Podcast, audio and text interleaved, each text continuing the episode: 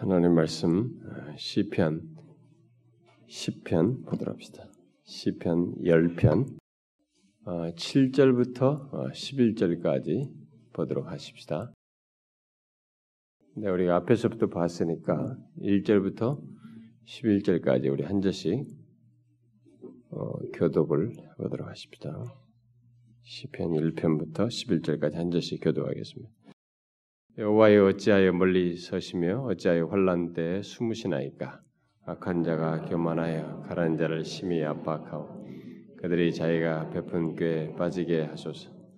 악인은 그의 마음에 욕심을 자랑하며 탐욕을 부리는 자는 여호와를 배반하여 멸시하나이다. 악인은 그의 교만한 얼굴로 말하기를 여호와께서 이를 감찰하지 아니하신다. 그의 모든 사상에 하나님이 없다 하나이 그의 길은 언제든지 견고하고 주의 심판은 높아서 그에게 미치지 못하오니 그는 그의 모든 대적들을 멸시하며 그의 마음에 이르기를 나는 흔들리지 아니하 대대로 환란을 당하지 아니하리라 하나이 그의 입에는 저주와 거짓과 포악이 충만하며 그의 혀 밑에는 잔해와 죄악이 있나이다. 그가 마을 구석진 곳에 앉으며 그 은밀한 곳에 자를 죽이며 그의 눈은 가르는 자를 엿보나이다. 사자가 자기의 굴에 엎드림 같이 그가 은밀한 곳에 엎드려 가르는 자를 잡으려고 기다리며 자기 그물을 끌어당겨 가르는 자를 잡나이다. 그가 그 불에 엎드린 그의 포악으로 말미암아 가르는 자들이 넘어지나이다. 다 같이 합시다. 그가 그의 마음에 이르길 하나님이 잊으셨고 그의 얼굴을 가리셨으니 영원히 보지 아니하리라 하나이다. 7절 이하에 그의 입에는 저주가 거짓과 포악이 충만하며 그의 혀 밑에는 잔해와 죄악이 있나이다. 그가 마을 구석진 곳에 앉으며 그 은밀한 곳에서 무지한 자를 죽이며 그의 눈은 가련한 자를 엿보나이다. 사자가 자기의 굴에 엎드림 같이 그가 은밀한 곳에 엎드려 가련한 자를 잡으려고 기다리며 자기 그물을 끌어당겨 가르는 자를 잡나이다.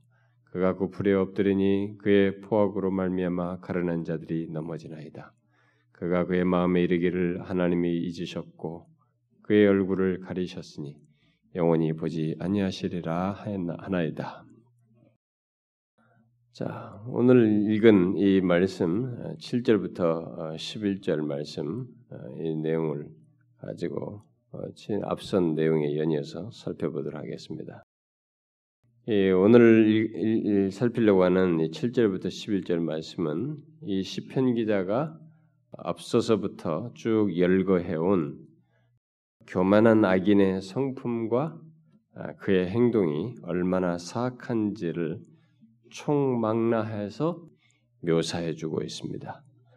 한마디로 지금 제가 다시 읽었습니다. 7절부터 11절 그 내용에서 하나님을 의식하지 않는 교만한 악인이 취하는 행동뿐만 아니라 그들 속에 있는 것이 얼마나 포악하고 잔인한가를 묘사해 줍니다.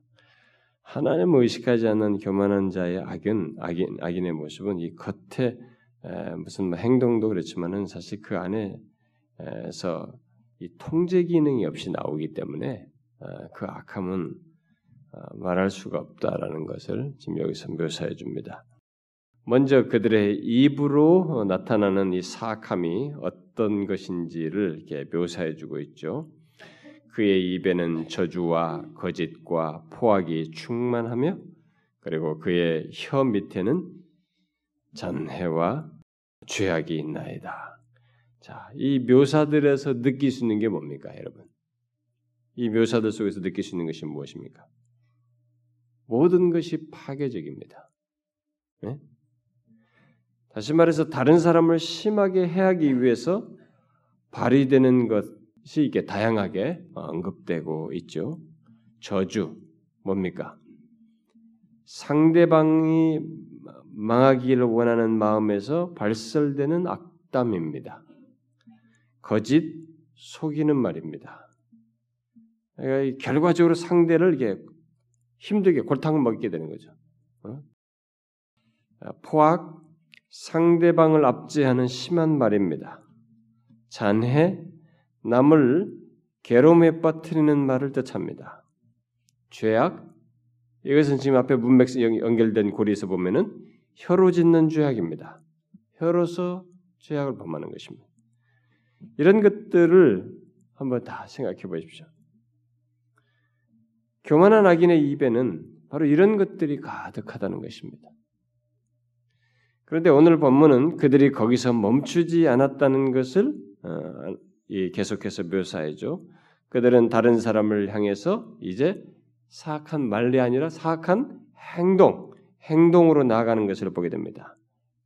이 말을 그렇게 해버렸다니까 아, 그 말에서 더 대범하게 행동으로 연이어서 나가게 되는데요. 여기 보니까 마을 구석진 곳이라고 그랬는데 마을 구석진 곳에서 뭐 이것은 마을 길목이나 어떤 마을의 으슥한 곳에서 하는 것이겠죠.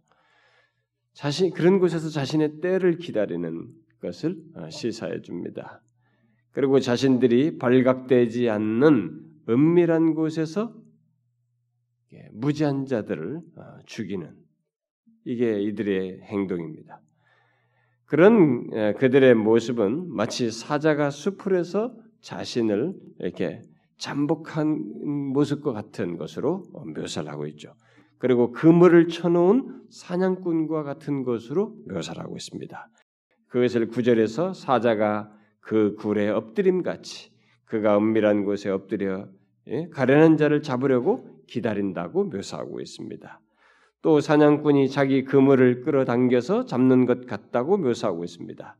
자, 이 같은 묘사 속에서 사자는 사다잡지 않게 가련한 자를 잡으려고 하고 그것도 숨어 있는 모습으로 언급되고 있습니다.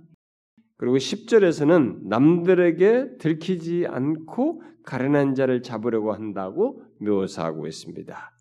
자, 이 교만한 악인들이 하나님이 계셔도 계시지 않는 것처럼 그리고 하나님이 없다고 떠들어대며 나는 요동치 아니할 것이라고 흔들리지 않을 것이라고 앞에서 말해놓고는 우리가 이미 살폈습니다. 그런 걸 담대하게 말해놓고는 여기서 이들은 대범하게 그리고 드러나게 자신들의 일을 하지 않고 음? 은밀한 곳에 숨어서 표신하지 않게 가련한 자들을 택하여서 자신들의 그 어, 사악한 행동을 하는 장, 묘, 음, 모습으로 이렇게 묘사되고 있습니다.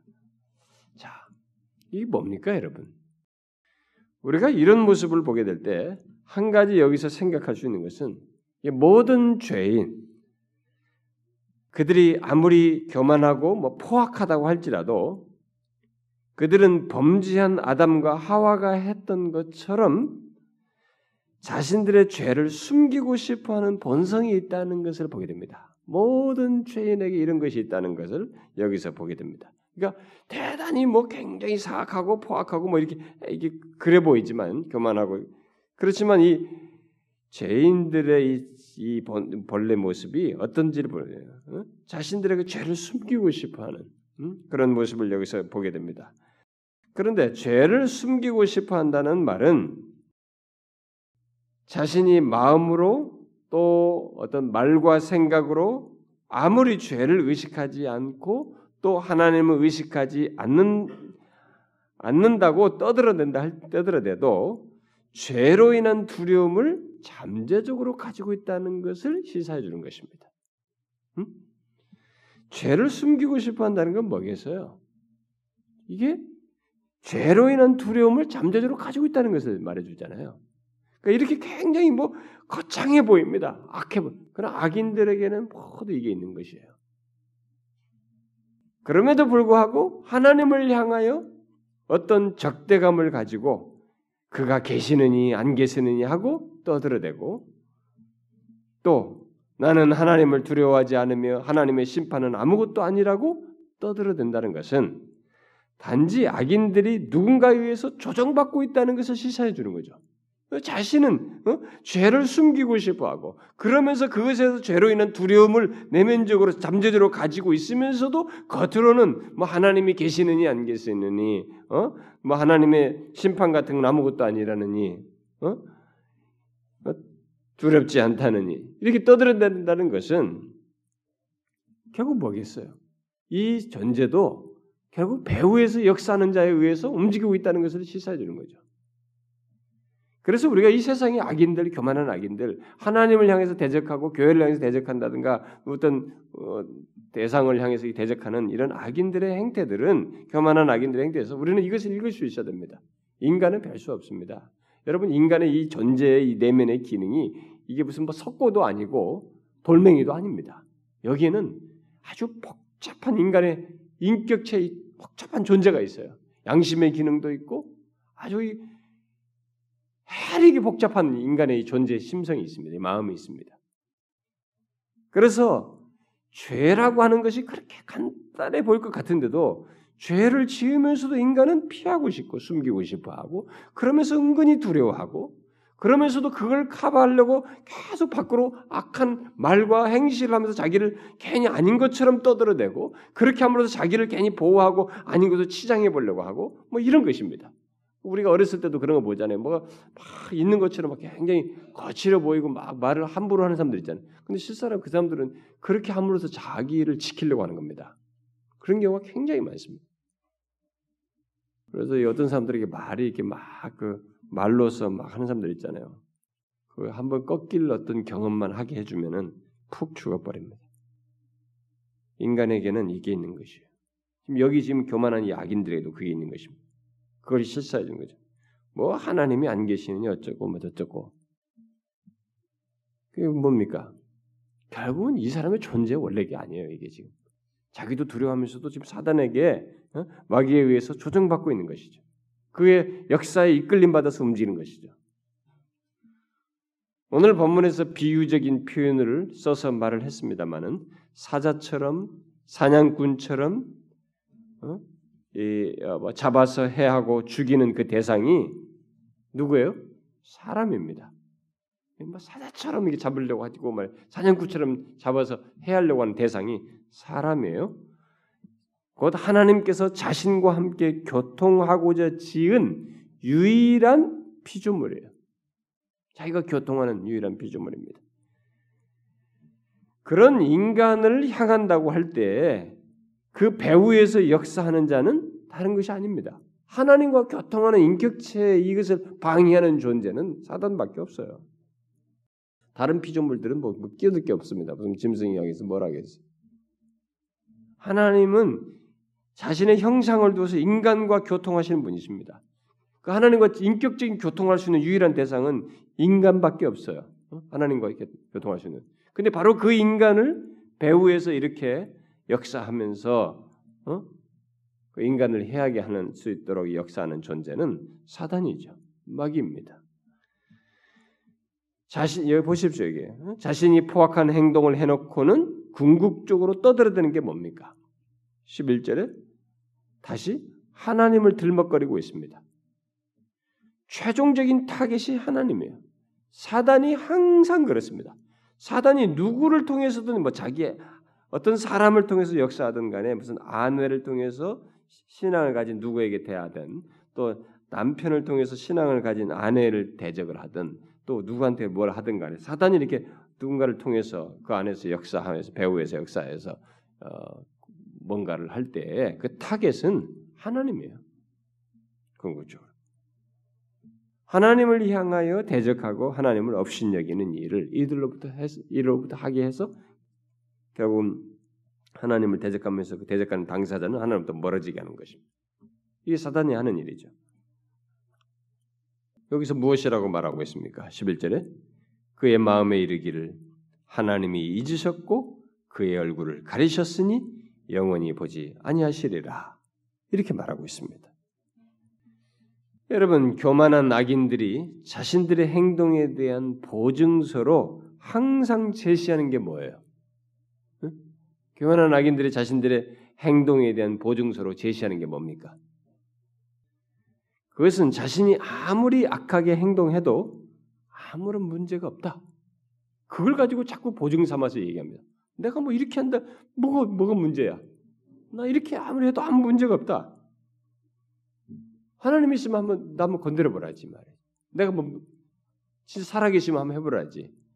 자신이 뭐 어떤 악한 행동에 대해서 문제가 없다는 것을 보증 삼아서 자신의 행동을 악인들의 자신들의 행동을 이렇게 예, 제시하죠.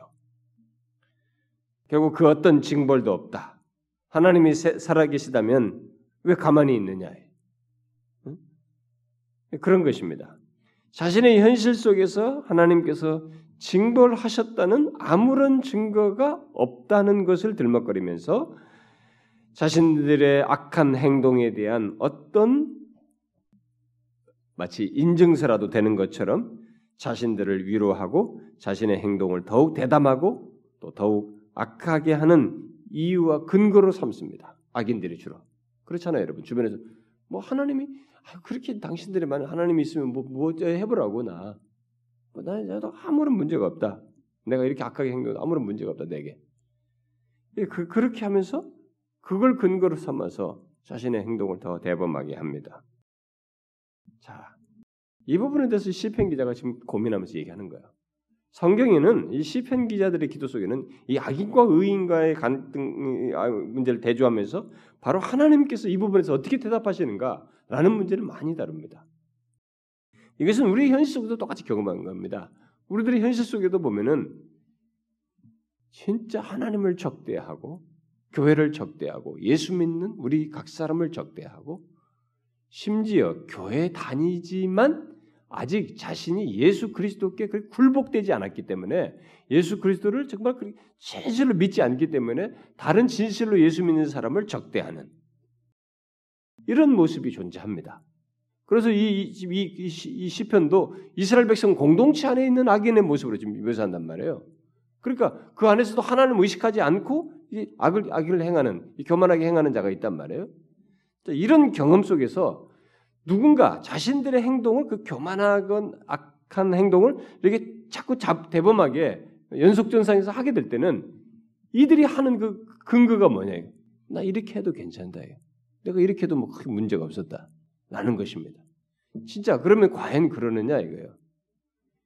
우리는 사실 요즘 같은 시대에 교회가 진짜 많이 지탄을 받고 있죠. 그리고 아예 의도적으로 이 한국 땅에서 기독교를 말살하자. 뭐 이런 목표를 가지고 하는 그 그룹들도 있다고 하니까요. 교회라는 걸 없애자. 그건 뭐 보통 사단 옛날부터 외쳐왔던 얘기인데 뭐 그렇게 썼다고 된, 된 적도 없지만 그런 것을 적극적으로 드러낸다는 것이 놀랍다잖아요. 미국 같은 나라에서는 그 사탄 숭배 종교가 기독교 교회가 무너지기 위해서 금식을 한다고 하니까 그러니까 우리는 상상하기 어려운 얘기 아닙니까? 이게 도대체 그런 수가 있나? 그러니까 그래서 어떤 그 어, 제가 그 책에서 읽은 거 지난번에 한번 인용했던가요? 그래서 같이 이제 탑승을 했는데 이 사람이 뭐 어디로 어, 이동하는데 자기가 목사 이 사람 목사이고 아마 옆에 선 사람이 뭐가 굉장히 진지하고 그래서 이제 결국 묻고 묻고 부르다 어떻게 되냐니까는 사탄 숭배자인데 자신들이 어느 지역의 그 교회들의 교회들의 그 무너짐을 위해서 금식한다. 상상을 초월하는 이런 얘기를 한단 말이죠. 우리가 이 교회가 바로게 세워지기 위해서 금식하는 신자들도 이거 별로 하지 않는 일입니다. 그런데 사단을 숭배하는 자들이 그것을 위해서 금식한다니 상상이 되냐 이게요. 근데 우리나라도 이제 그렇게 성경이 등장하는 겁니다. 무슨 뭐 반기련이나 무슨 뭐 이런 건 그룹들이 뭐 한다고 하는데 모르겠어요. 하여튼 뭐 제가 컴퓨터를 안 하니까 그런 거 봐요. 나는 그런 거 읽고 머리가 복잡해지니까 그런 거 뭐 스트레스 받기 때문에 하나님은 제 수준을 아시고 너는 컴퓨터가 좀 멀어져라 했는지 그런 거 다 감당치 못하니까 저는 뭐 아예 안 봅니다만은 어쨌든 뭐 신문에 요즘 나옵니다. 우리 여기 기독 신문에 이런 문제에 대해서 연재에 대해서 제가 글을 좀 읽어보는데 아, 굉장합니다. 옛날에는 그들이 이제 뭐 기독교의 어떤 부정적인 것들을 막 거론하는 것을 시작했는데 이제는 더 목표성을 가지고 있고 그리고 마치 어떤 이미지로 바뀌었냐면 이제 시민단체로 발전했습니다.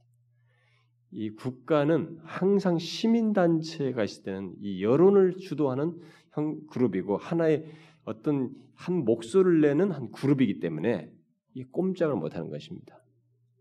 옛날에 노무현 당, 대통령 당시에도 이 시민단체들을 양성해가지고 자기를 지지하는 시민단체를 많이 양성해서 이렇게 기반을 가지려고 했던 것도 그것이 중요하게 지지하는 그룹을 만들기 때문에 시민단체를 만들게 하고 국가가 그까지 돈을 대주고 막 이랬잖아요. 이 우파들도 이제 뭐 그런 걸 하기 위해서 이제 그런 라인을 아마 가질 텐데.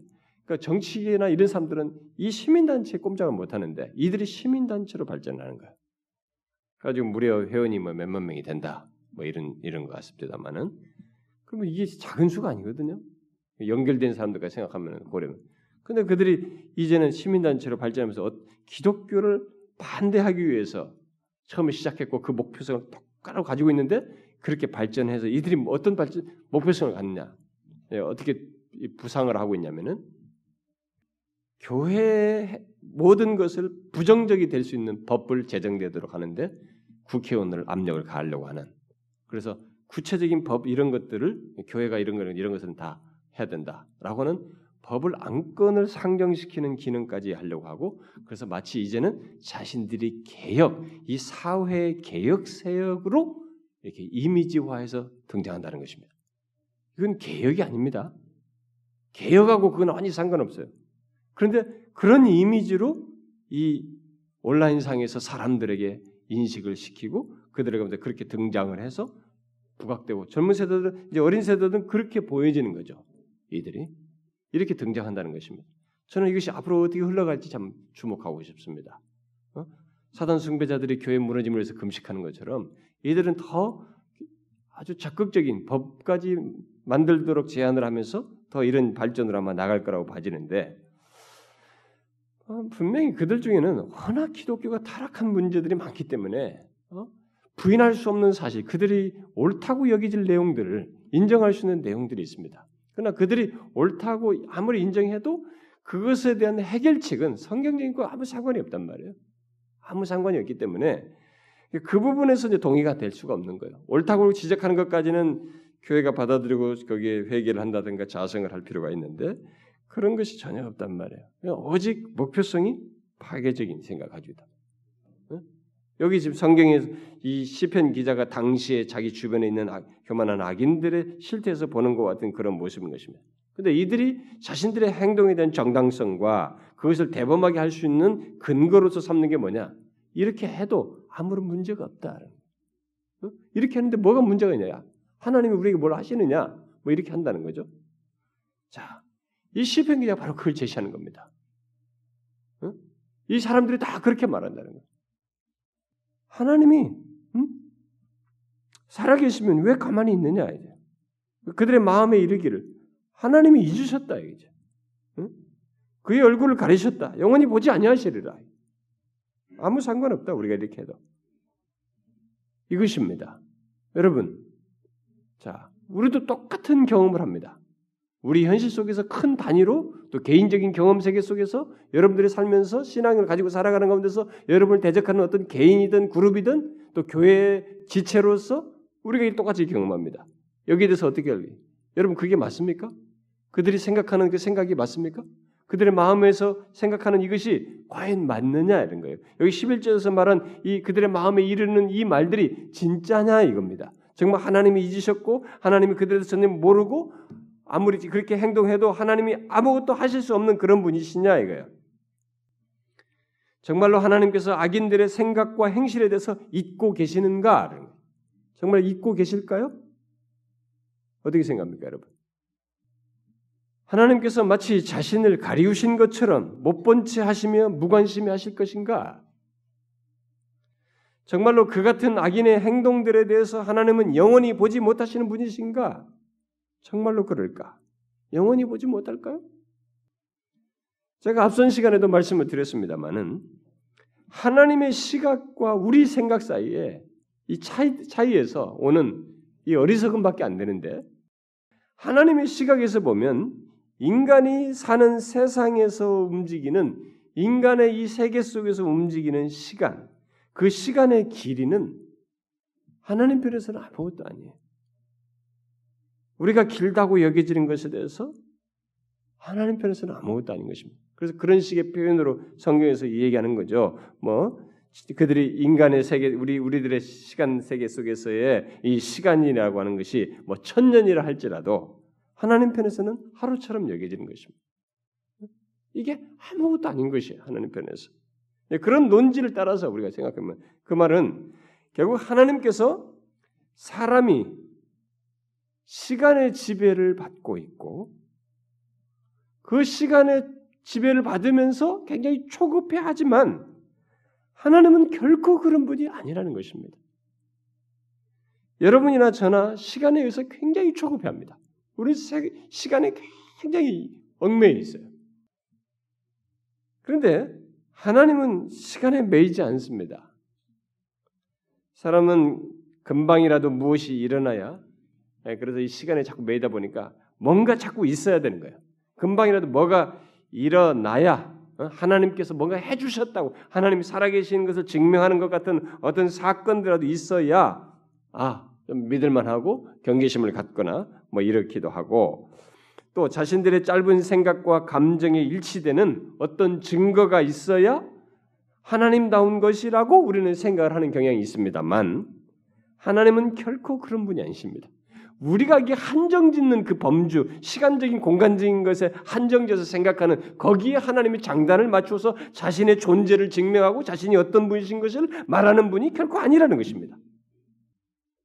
하나님은 영원하신 분이죠. 이 한마디로 하나님은 답을 하시는 거지. 하나님께서 영원하시다는 것은 우리가 인생 70이든 80이든 100년이든 간에 우리가 살아가면서 해롭 그그 뭐 길 우리가 나름대로 100년을 길게 잡는다고 해서 100년을 길다고 여겨도 그 100년이라는 세월을 계속 길게 세월을 다 묵상해도 미치지 못하는 영역이에요. 이해가 안 미쳐집니다.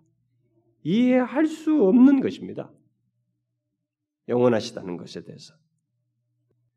바로 그 영원하신 하나님께서 우리 인간의 끝을 알고 계시고 잠시 후에 있을 끝을 쥐고 계시기 때문에 어리석은 인간의 주장이나 변론에 일일이 말로 대답하지 아니 대답하기보다는 그의 짧은 인생이 어떻게 끝나는가를 통해서 하나님은 그냥 대답을 주셔요.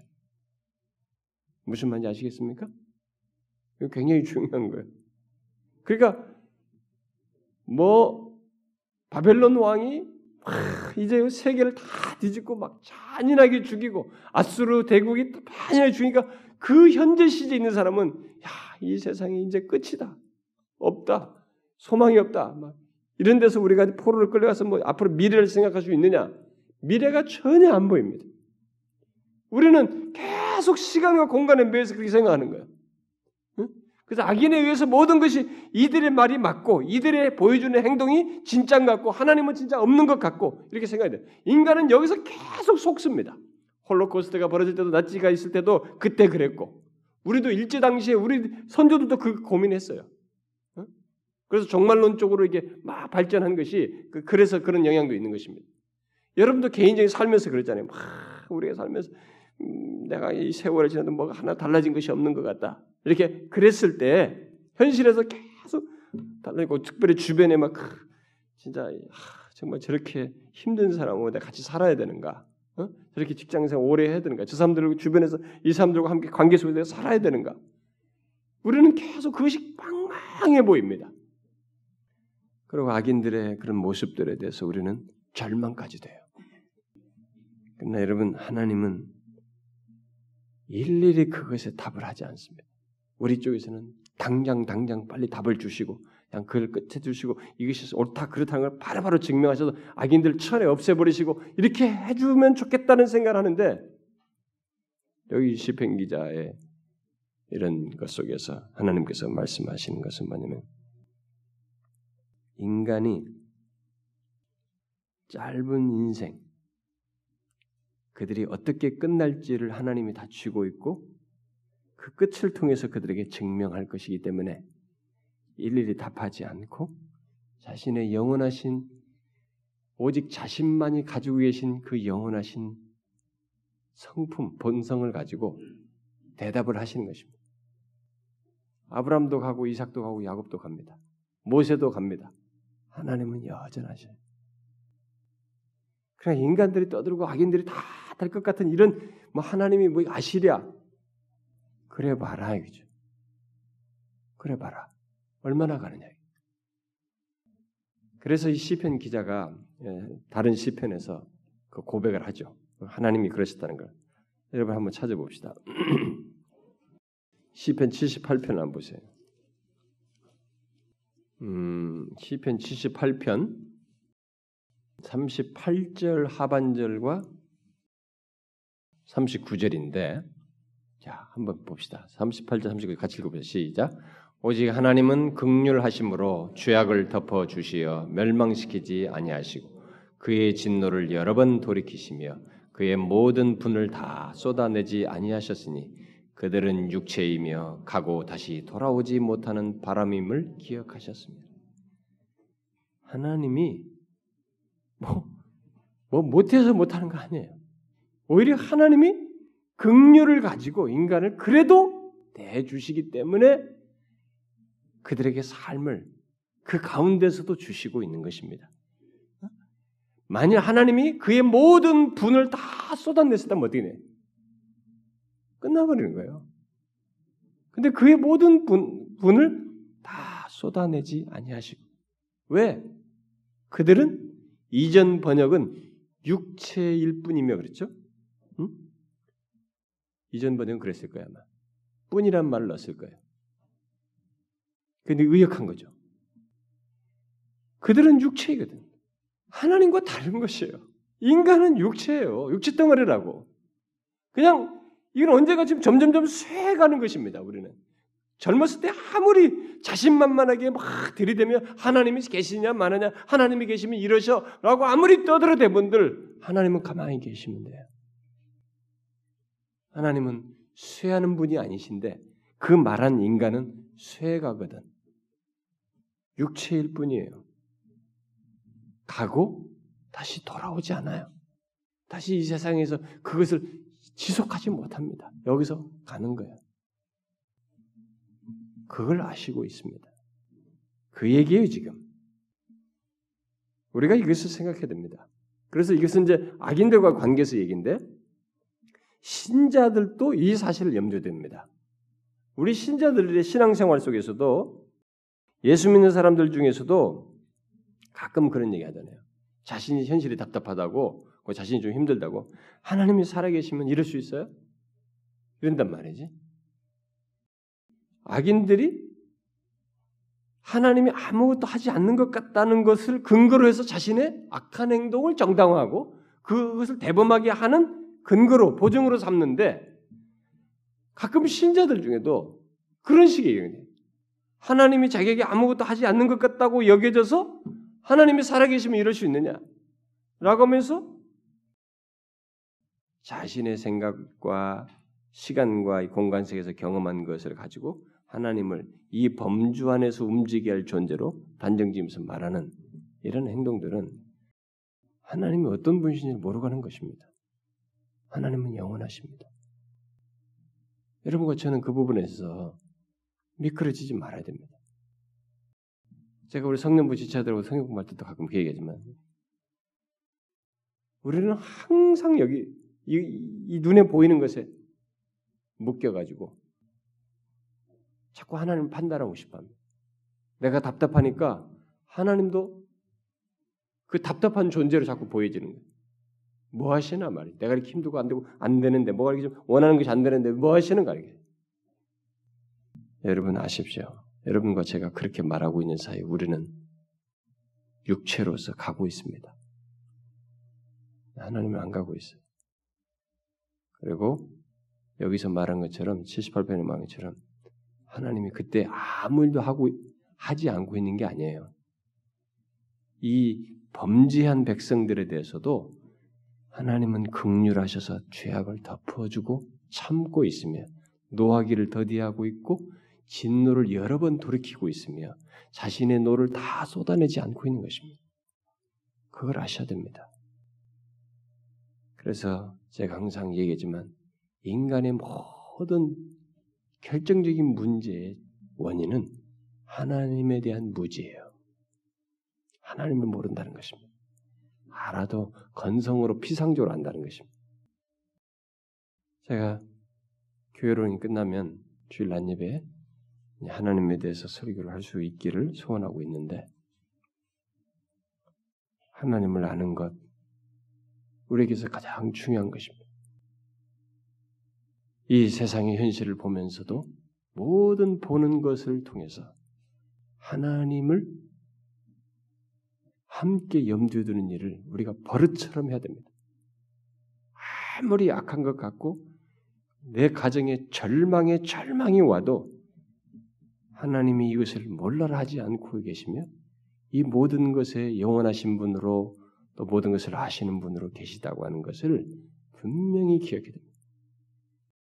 이해할 수 없는 질문이 약이 될 수 있으나 나는 가고 있습니다. 그리고 끝은 하나님이 주도하십니다. 그리고 하나님은 이 아시는 모든 것 속에서 우리를 이끄십니다. 이 악한 자들의 행태 속에서도 이 시편 기자가 답을 어디서 찾냐? 하나님에게서 찾습니다. 사랑하는 여러분, 여러분과 제가 사는 세상이 복잡해집니다. 우리 주변에 교만한 악인들이 득세하는 또 우리 주변의 삶의 관계 속에는 그렇다고 할 만한 사람들이 등장할 수도 있습니다. 그러나 그들의 모든 것 속에서 여러분들이 빨려 들어가 가지고 하나님이 아무것도 하시지 않는 양 그들의 생각에 동조해서 답답해할 것 없습니다. 길어봐야 70년입니다. 하나님은 영원하신 분으로 결과를 가지고 주도하십니다. 길어도 아무리 길다. 김일성이가 왜 이렇게 오래 사느냐? 김정일이 오래 사느냐? 소용없어요. 거기도 가고 있는 것입니다. 결과를 가지고 하나님은 말씀하실 것입니다. 인생을 주신 분으로서 자신이 말하고자 하는 것을 드러내실 것입니다. 우리가 그 하나님을 바라볼 것입니다. 우리 현실 속에서 그 하나님을 바라볼 거예요. 아시겠죠, 여러분? 네. 기도합시다. 하나님 아버지, 우리가 사는 세상은 교회 밖으로도 교만한 악인들이 득세하고 있고 우리 삶의 반경에도 그런 자들이 있어서 우리가 믿는 하나님이 눈이 가리운 것처럼 아무것도 하시지 않는 것처럼 그렇게 판단하고 말하는 일들이 흔하게 있고 또 심지어 교회 안에서까지 아직 하나님을 알지 못함으로써 그렇게 말하며 행하는 자들이 있습니다. 그러나 하나님, 주께서 일일이 인간들의 그런 의문과 질문에 답하지 않으셔도 하나님은 세월을 가지고 시간에 제한받는 우리들에게 그 시간을 가지고 결론을 주어서 끝을 주신 하나님에 의해서 결론을 가지고 답을 하시고 하나님은 여전하시며 이 세상을 주관하신 분이신 것을 증거하신다는 것을 기억하고 눈에 보이는 것에 함몰되지 않게 해주시고 그 모든 현실과 상황 속에서 하나님을 바라보며 주께 대한 믿음과 우리의 이 분명한 태도를 가지고 견지하면서 나아가는 저희들 되게 하여 주옵소서. 종종 우리들조차도 눈에 보이는 것이 너무 압도적일 때는 하나님까지 안 보여서 우리가 절망하게 되고 불신앙을 품을 여지를 갖게 되는데 주여 그런 일이 없게 하옵소서. 이 시편 기자가 그런 것을 가지고 하나님 앞에 아뢰며 하나님이 어떤 분이신 것을 상기시키듯이 우리 또한 그 하나님을 바라보며 주님을 의지하며 나가는 저희들 되게 하옵소서. 예수 그리스도의 이름으로 기도하옵나이다. 아멘.